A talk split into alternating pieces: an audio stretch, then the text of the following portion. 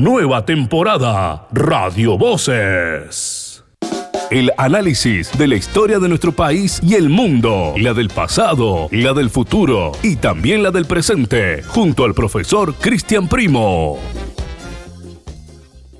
Visita nuestra web vocespodcast1.blogspot.com.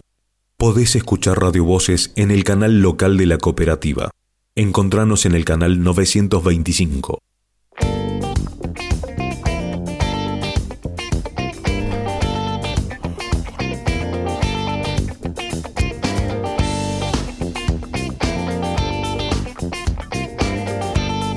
Hola, hola, hola, ¿cómo están? Miércoles 14 de octubre del 2020, acá 15 con 20 minutos. Y estamos comenzando una nueva columna acá en Radio Voces. Eh, columna, bueno, radio qué? Camino cuatro años, eh, haciendo radio en tiempos de pandemia, en tiempos de coronavirus. Eh, obviamente se extraña que estén los columnistas acá dentro del estudio de la radio, compartiendo la charla habitual que se sabía tener eh, antes de cada columna, eh, compartir un mate, compartir, bueno, estar, estar ahí, el mano a mano, ¿viste?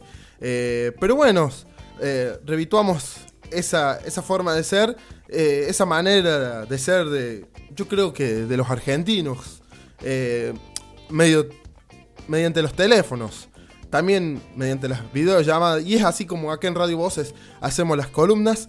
Y tengo el agrado de saludar al compañero Cristian Primo, que bueno, está del otro lado del teléfono y lo vamos a saludar. Profesor, eh, buenas tardes. ¿Cómo, ¿Cómo lleva esa siesta matera? ¿No lo escucho?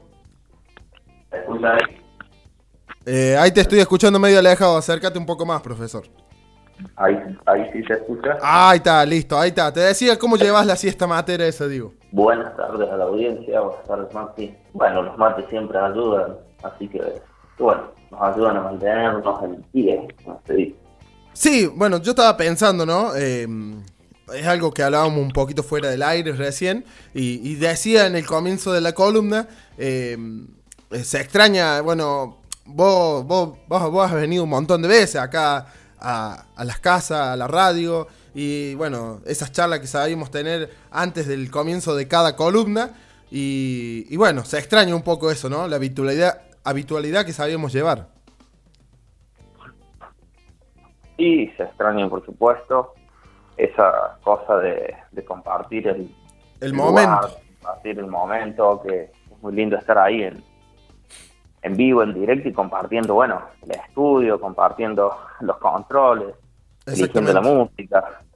Así que bueno, eso sí, por supuesto, por supuesto que se extraña mucho. Me pasa en otros espacios de, radio en los cuales participamos, como, como en Mestiza Rock también. Exactamente. Y participamos y también está ocurriendo esto, que lo hacemos por videollamada o, o bueno, inclusive a veces tenemos que suspender porque nos están dadas las condiciones o, técnicas o lo que sea. Pero bueno, acá estamos. Bueno, profesor, eh, siempre sos, eh, siempre digo también que sos el columnista que ya, tiene mucho tiempo en la radio. Y estamos comenzando con unos nuevos columnistas, nuevas, nuevas, porque son mujeres, columnistas, que me hacen recordar el comienzo con, con, vos en la radio, ¿viste? Que no sabíamos cómo guionar una columna de historia, ¿viste? Eh, para vos eh, por ahí era un poquito más fácil, porque al ser profesor, al ser maestro de, aula, em, se te hace más fácil llevarlo. Estás acostumbrado a tener eh, una forma de hablar, de continuar. sí, probablemente lo que pasaba era que, también yo tenía ya trabajo en radio, digamos, ya, ya tenía intervenciones radiales, más que nada eso, porque Sí, es verdad que el aula te da cierta, una especie de, de soltura, ¿no? Pero, pero no es lo mismo en los medios de comunicación. Creo que por ahí mi relación con la radio, los medios o la, tele, por ahí hacían que, bueno. Pero eso, la soltura no garantiza, digamos, por decirlo de alguna forma, que lo que se va a transmitir es lo, es lo más adecuado. Pero bueno, sí ayuda bastante. Así que bueno, sí, soy como el, probablemente uno de los más veteranos del, del grupo. del grupo. Un grupo que, ha crecido, bueno, vos has visto ese crecimiento. estoy, estoy, absolutamente feliz del, del, crecimiento del grupo, de la llegada de, de, las chicas, bueno, a, a contribuir con de sus lugares, cada uno de su lugar y, Exactamente. y aportar, digamos, a, a todas las columnas, a donde, bueno, abarcamos este distintos eh, temas. distintos temas y bueno, yo veo que hacemos, si se quiere, un trabajo multidisciplinar porque después, digamos, de alguna forma se, va, se van interconectando las columnas. Exacto. Es, decir, de la historia, de la geopolítica, la geografía, el arte, los derechos este, en general. Así que este, la filosofía.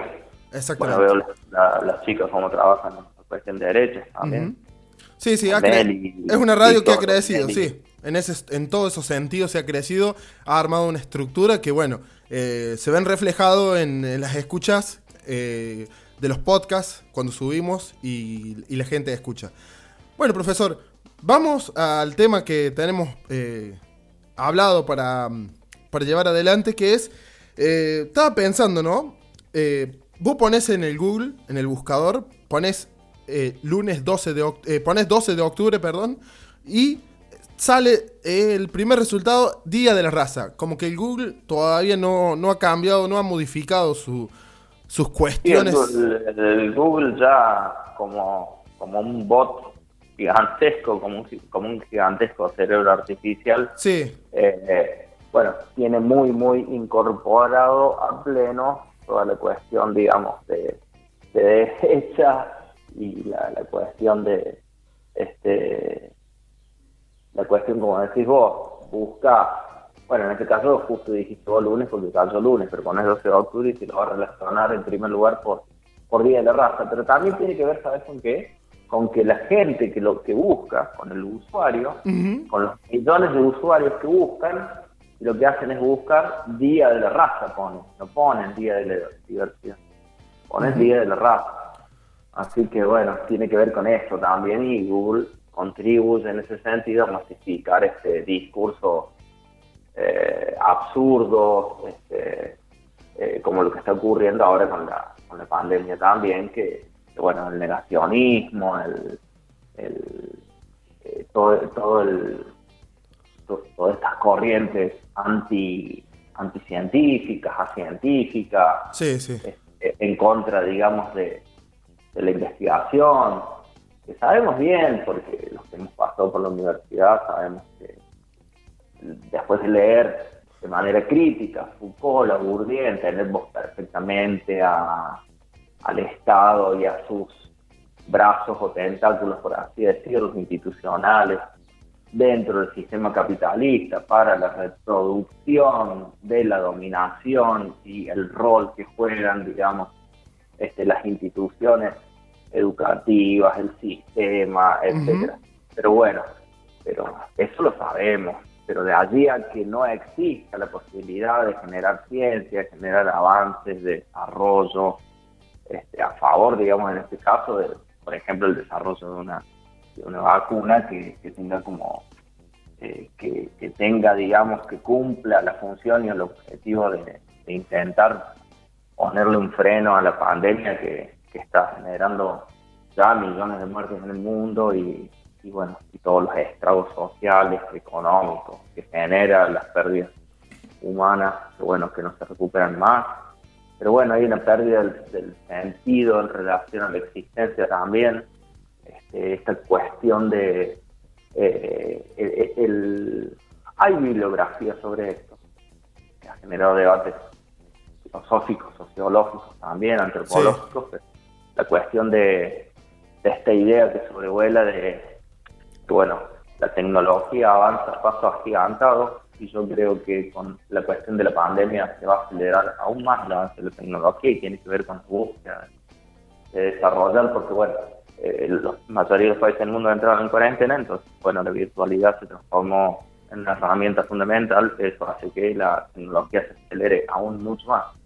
Sí, sí. Eh, y yo creo que, bueno, la, tecnología se, se ha acelerado mucho más, pero este también trae como trae consecuencias graves como, como esta cuestión de que bueno eh, probablemente hay personas que ven tres o cuatro videos de YouTube que, tienen una clara intencionalidad, este, eh, desde terraplanistas hasta, hasta, hasta, bueno, gente que relaciona, hay, una cosa, el algoritmo en las redes es notable porque eh, si entras a buscar, por ejemplo, teorías conspirativas sobre la pandemia, vas a encontrar también que desde los sectores centrales de, de, dominio y te aparecen como que, bueno, personalidades multimillonarios como George Soros y, y el dueño de Microsoft serían los que hicieron el virus para hacer la vacuna y bueno, el mismo algoritmo te va llevando a todo eso y, y terminas, yo hice la prueba y bueno, te terminan apareciendo, se te terminan vinculando videos de YouTube de teorías conspiracionistas, ovnis, alienígenas, terraplanistas, el nazismo, o sea, va todo muy de muy de la mano y, el, y, la, cuestión, bueno, de que ahora se, se ha tomado muy esto como que, bueno, el plan comunista de George Soros y que George Soros también financiaría el feminismo como parte de un brazo del comunismo para la dominación del mundo. Es decir, bueno, son consignas absolutamente de extrema derecha. O sea, ni siquiera, y, y, vos hablas con, con estas personas y lo primero que te van a decir, no, no, pero yo no soy político, a mí la política no me gusta, y es todo el tiempo están haciendo política, o sea. Es decir, están haciendo una militancia de una supuesta libertad, este, pero, pero bueno, este, yo conozco a algunas personas que, que, de alguna forma, este, cuando no había cuarentena, le decía, ¿querés que demos una, una vuelta por el lago? ¿Vamos a pescar? ¿Vamos a tomar unos mates? ¿O vamos a dar una vuelta, a tomar algo? No, no, no tengo ganas de salir. Mm. Y ahora en cuarentena eh, sienten que se les ha arrebatado la libertad. Sí, sí. Pero bueno, eh, bueno, y ahí te quería preguntar, eh, volviendo, porque, bueno, el tema para hablar en realidad es el Día de la Diversidad Cultural. El de la diversidad cultural y estábamos viendo un poco como buscando. Sí. Poniendo 12 de octubre, el Google te redirecciona a Día de la Raza. Sí, y, tiene que pone que se denomina la fiesta. Y bueno, como que de acá un tiempo, de un tiempo para acá eh, se dejó de decir que es una fiesta, que es un eh, que hay algo que festejar, no hay nada que festejar. Así que es más, más bien un día para pensarnos como... El, centro del marketing, vamos a decir, de, pro, pro 12 de octubre, en el sentido de pro Día de la Raza y pro encuentro de culturas, está centrado en España.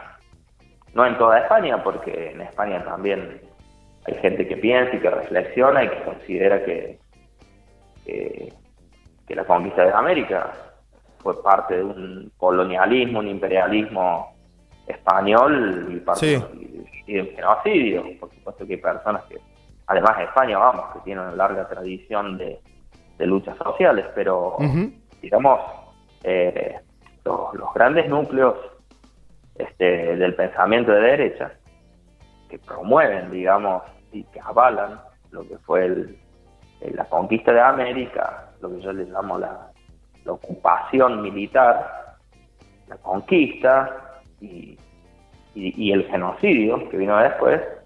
Bueno, eh, los grandes centros están allí en España y después se irradian, por así decirlo, tienen sus interlocutores y, su, y funcionan como como sectores reproductores de ese discurso aquí en Latinoamérica, porque las clases acomodadas claramente, bueno, no, no eh, eh, es decir, tienen, eh, siempre van a intentar decirnos que los españoles o los europeos lo, lo que hicieron fue traer su cultura, traer el progreso, inclusive dicen bueno, pero si en América ni siquiera conocían la rueda, porque no usaban la rueda los pueblos originarios.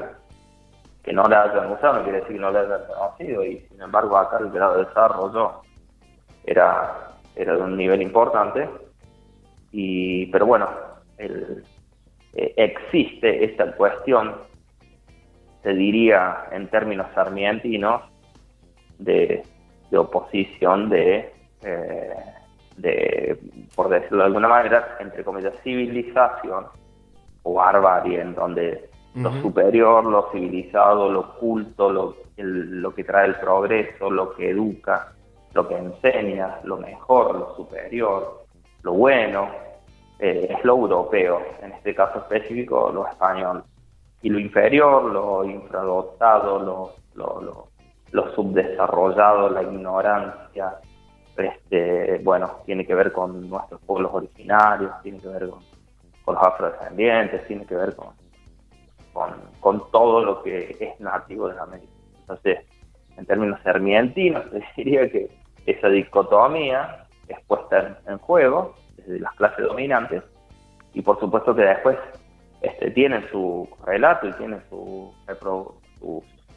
eh, los sujetos que reproducen esto y eso yo lo veo mucho en el sistema educativo.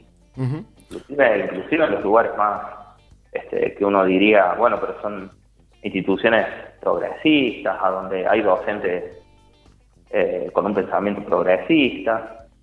No vamos a decir que son docentes de izquierda, que son docentes chavistas, que son docentes del peronismo de izquierda, por decirlo de alguna forma, o kirchnerismo, sino donde uno hay docentes eh, eh, socialistas o radicales alfonsinistas, que, bueno, en teoría este, decís, me tienen que garantizar mínimamente un poco de revisión de lo que fue el 12 de octubre en términos de reivindicar a los pueblos originarios y de alguna forma sacar verdad y mostrar, sacar a luz lo, la debacle demográfica a partir del genocidio español. Y no ocurre eso, sino que eh, hay posiciones en el sistema educativo y en los docentes, en las docentes, que se van a ver a la cuestión de la conquista de América, del 12 de octubre de 1492, como si se tratara de un encuentro entre dos culturas. Como un encuentro es algo que es acordado. Nosotros acordamos encontrarnos en este horario para grabar, para salir al aire de Radio Voces con esta columna, pero eso es un encuentro pactado donde hay un acuerdo. aquí no hubo ningún acuerdo, hubo una invasión militar, de una conquista y de un genocidio de los pueblos originarios. Exactamente. Más aún si uno revisa desde la historiografía, y hay algo contundente que es el diario de viaje de Cristóbal Colón. En ese diario de viaje, así como ha sido utilizado por varios autores para intentar mostrar y dar a luz de lo que realmente ocurrió. Este, autores como Howard Zinn, norteamericano que hizo la otra historia de los Estados Unidos, donde él también pone en duda al mismo sistema educativo norteamericano, porque dice, bueno, las cosas en las cuales Estados Unidos ha perdido hay que ocultarlas. Como decirte, la desmalvinización, guerra de Malvinas se perdió, frente a Gran Bretaña y sus aliados, bien, no hablemos de ese tema.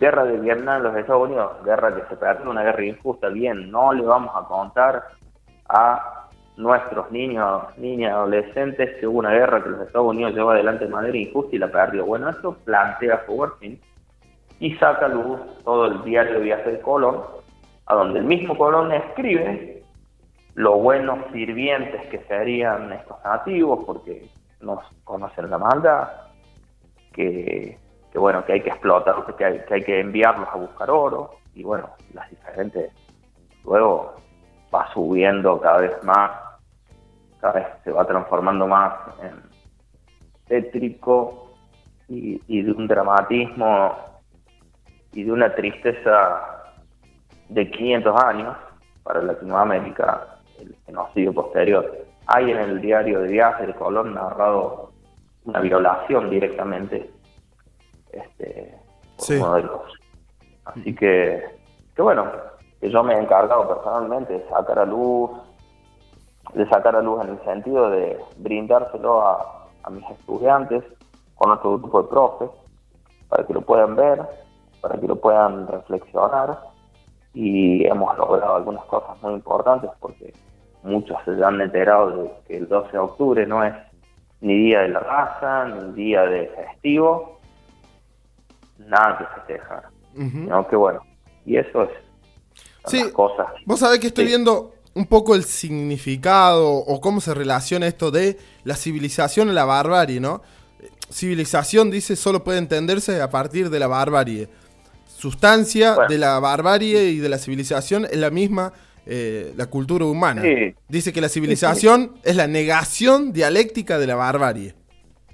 Exacto, dialéctico es lo opuesto. Sí, claro. Como así blanco o negro. Y la dialéctica, eh, para hacerlo más fácil, del, del, lo, opuesto, esto ya es filosofía, claro. de lo opuesto, de blanco negro, ¿sí? Es tu, tu, tu tesis es que es blanco y tu antítesis es que es negro. Y, y, la, eh, el resultado final de eso, la síntesis, es que es gris, por decir de alguna forma. Entonces, bueno, sí. este, ese sería un poco la, el resultado de que a su vez eh, va a surgir de allí otro otro puesto hasta bueno un poco lo, lo diagramado filosóficamente por Hegel y, y después llevado mucho más en profundidad por Ender y, y por Marx particularmente pero eh, te digo que ahí para el caso argentino para nuestro caso local tenemos la, literatura del siglo XIX, donde de un libro que, el libro justamente, yo recién te decía Sarmientino, porque justamente Facundo, Civilización o Barbarie, es eso, donde, donde Sarmiento en ese libro, eh, Facundo es nada más y nada menos que el caudillo feroz de La Rioja, Facundo Quiroga, a donde, bueno, hay Rosas, ve a los caudillos como a Rosas, como a Facundo Quiroga, como especies de malvados tiranos, caudillos infradotados, ignorantes, eh, que de alguna forma eh, hay que derrocar y destruir y eliminar, porque estas dialécticas así de la civilización y la barbarie, de lo bueno y lo malo, de lo, lo bueno y lo malo, y la civilización y la barbarie, lleva a que se tengan que tomar medidas. ¿Y cuáles son estas medidas? Las clases dominantes van a determinar quiénes son los civilizados, o ellos, y quiénes son los bárbaros. Exacto. Y eso implica persecución, destrucción, muerte, genocidio. Eso implica. Lo que ya sabemos. Eso implica, la conquista de América.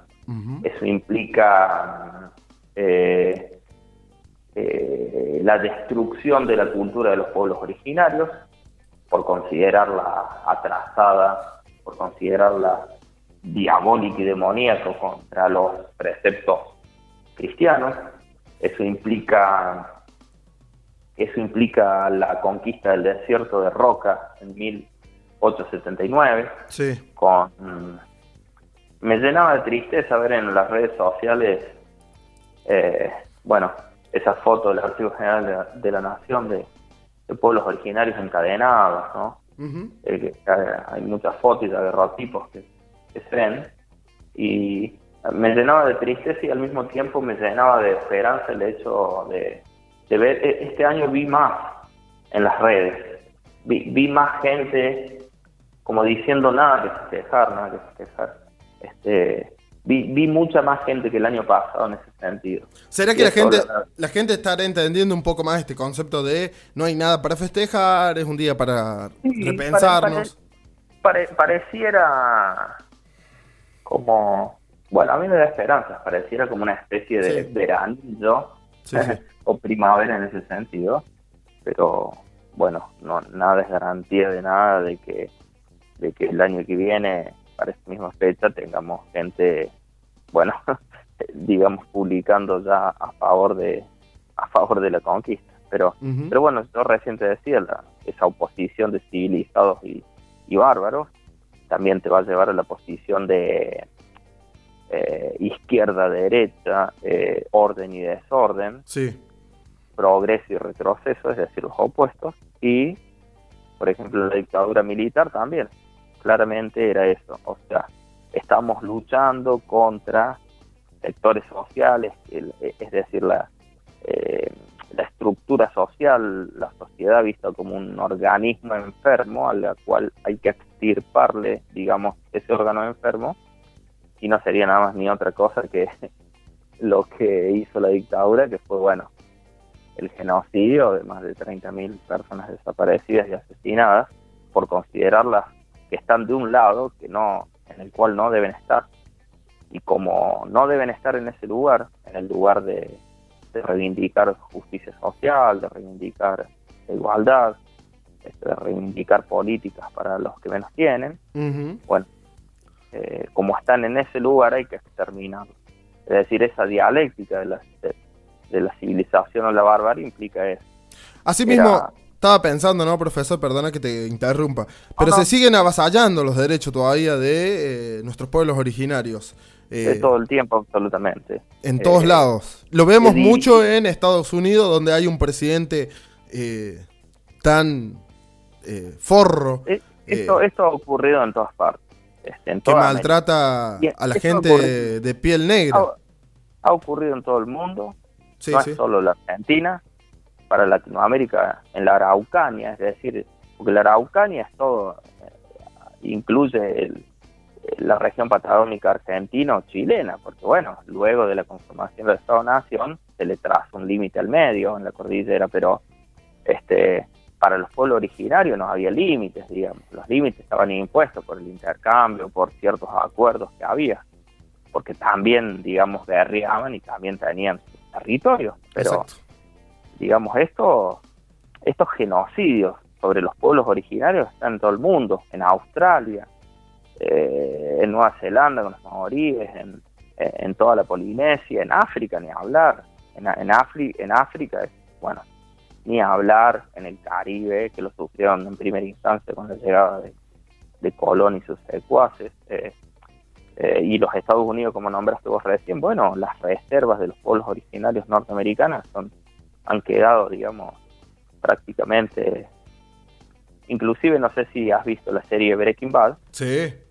Donde se intuye, o ahí se, se muestra, no está, implícito, ¿no? No, no, no, en ningún momento nadie lo dice, pero todo lo que sea tráfico, asesinatos, ajuste de cuentas, sucede en los, en los territorios desérticos ahí de Nuevo México, el límite con México, entre Estados Unidos y México, todo ocurre ahí. Eh, y hasta parece que, bueno, que hubiera una política de gobierno de cederle algunas tierras bajo control de los, de los nativos este, americanos, con el fin también de que esas zonas sean zonas para que quedan como zonas liberadas, por así decir. Porque eso ocurre en realidad. Todas las zonas de, de mayor, digamos, tráfico de drogas, y etcétera, eh, están relacionadas a las áreas de, a, esto, a estas especies de, de, reservorios, por así decir, de los pueblos originarios.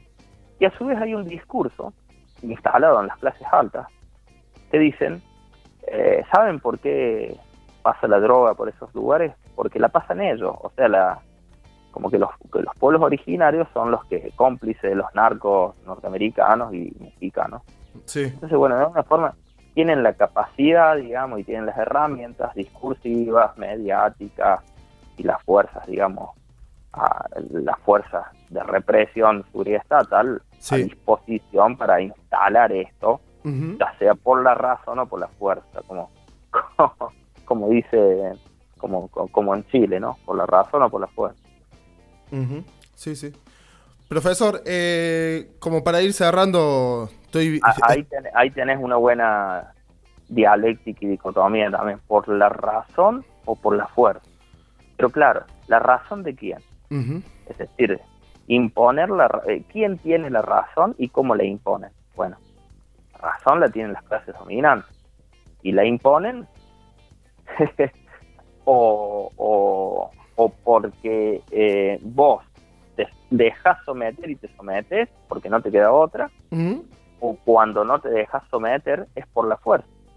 Y es eso lo que vos decís recién. Ocurre, bueno, con todos los pueblos originarios, porque la cuestión del 12 de octubre, hay que ver ese pasado, ¿no? El 492, pero hay que verlo en el presente. Y está muy bien el ejercicio histórico que haces vos de verlo desde el presente, porque si no, no tiene, no tiene demasiado sentido. Eh, yo lo dejaría hasta ahí. Me encantó poder darle otra mirada. Asimismo, voy a recalcar algo, profesor. Hay que seguir luchando por los pueblos originarios, hay que seguir levantando la bandera. Bueno, nosotros vamos a decir, acá en la radio está, está colgada la bandera de los pueblos originarios como, como realmente como un símbolo que hay de lucha que tiene que prevalecer en el tiempo y seguir y, cada vez que se hable de los pueblos originarios, de los pueblos originarios, perdón, hay que hacerlo con mucho orgullo eh, y realmente sentirnos que todos somos parte de, esos pueblos originarios. En alguna rama, en algún punto de la historia, eh, nos debemos a los pueblos originarios. No nos podemos hacer la vista gorda a eso. Exacto. Así que, que totalmente de acuerdo y bueno, que aunque sea mediante simbolismos podamos sí, sí, simbolismo y, discutirlo y, poderlo hablar. discutirlo y, profundizar las políticas de Estado en relación a, los pueblos originarios. ¿sí? Que tanto nos debemos, que tanto nos debemos los gobiernos, el gobierno argentino. sí, yo creo que las urgencias, más allá de la ley, de la pérdida de la lengua, de la pérdida de los territorios, que es gravísimo, de la pérdida de la cultura, sí. son las pérdidas humanas. Porque día a día nos enteramos donde los gobiernos como el de Infran en Formosa, gobiernos que maltratan realmente. Limítrofes donde asesinan, digamos, y, y maltratan. Y eh, esa gente, esa gente está en 1492. Esa gente sí que vive bajo una dictadura.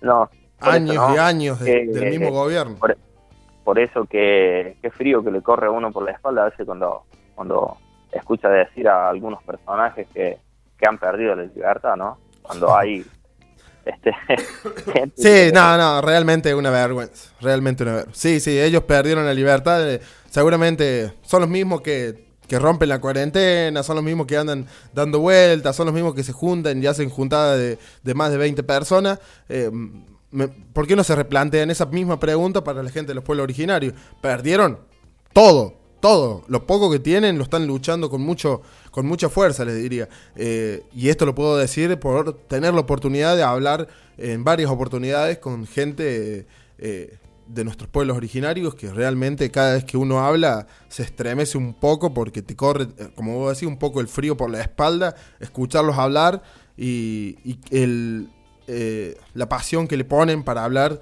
de los que le pertenece, de los que la gente no les respeta y hasta a veces nos burlamos de ellos. Así que, realmente...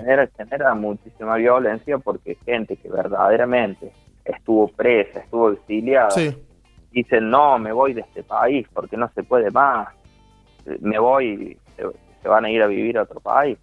este Pero gente que realmente estuvo presa, secuestrada, exiliada, sí, sí. Este, genera mucha violencia y mucha bronca porque, bueno, ellos es gente que, que, fue perseguida, torturada, estuvo exiliada, se tuvo que ir del país porque corría, estaba en juego su vida. Totalmente. Y esta gente lo único que tiene, que tiene, que tienen, lo único que corre, que está en juego es juntarse a tomar cerveza, o sea, no, no, no hay otra. Profesor Cristian Primo, muchas gracias por esta columna. Eh, Estoy ando jugado de tiempo yo en este momento. pero eh, estamos dándole un cierre lindo a, acá a la columna hoy hablando del Día de la Diversidad Cultural. Te mando un abrazo grande y nos encontramos la semana que viene. Hasta la semana que viene. Muchísimas gracias, profesor. Nosotros cerramos la columna del profesor Cristian Primo, eh, hablando hoy del Día de la Diversidad Cultural el análisis de la historia de nuestro país y el mundo, la del pasado, la del futuro y también la del presente, junto al profesor Cristian Primo.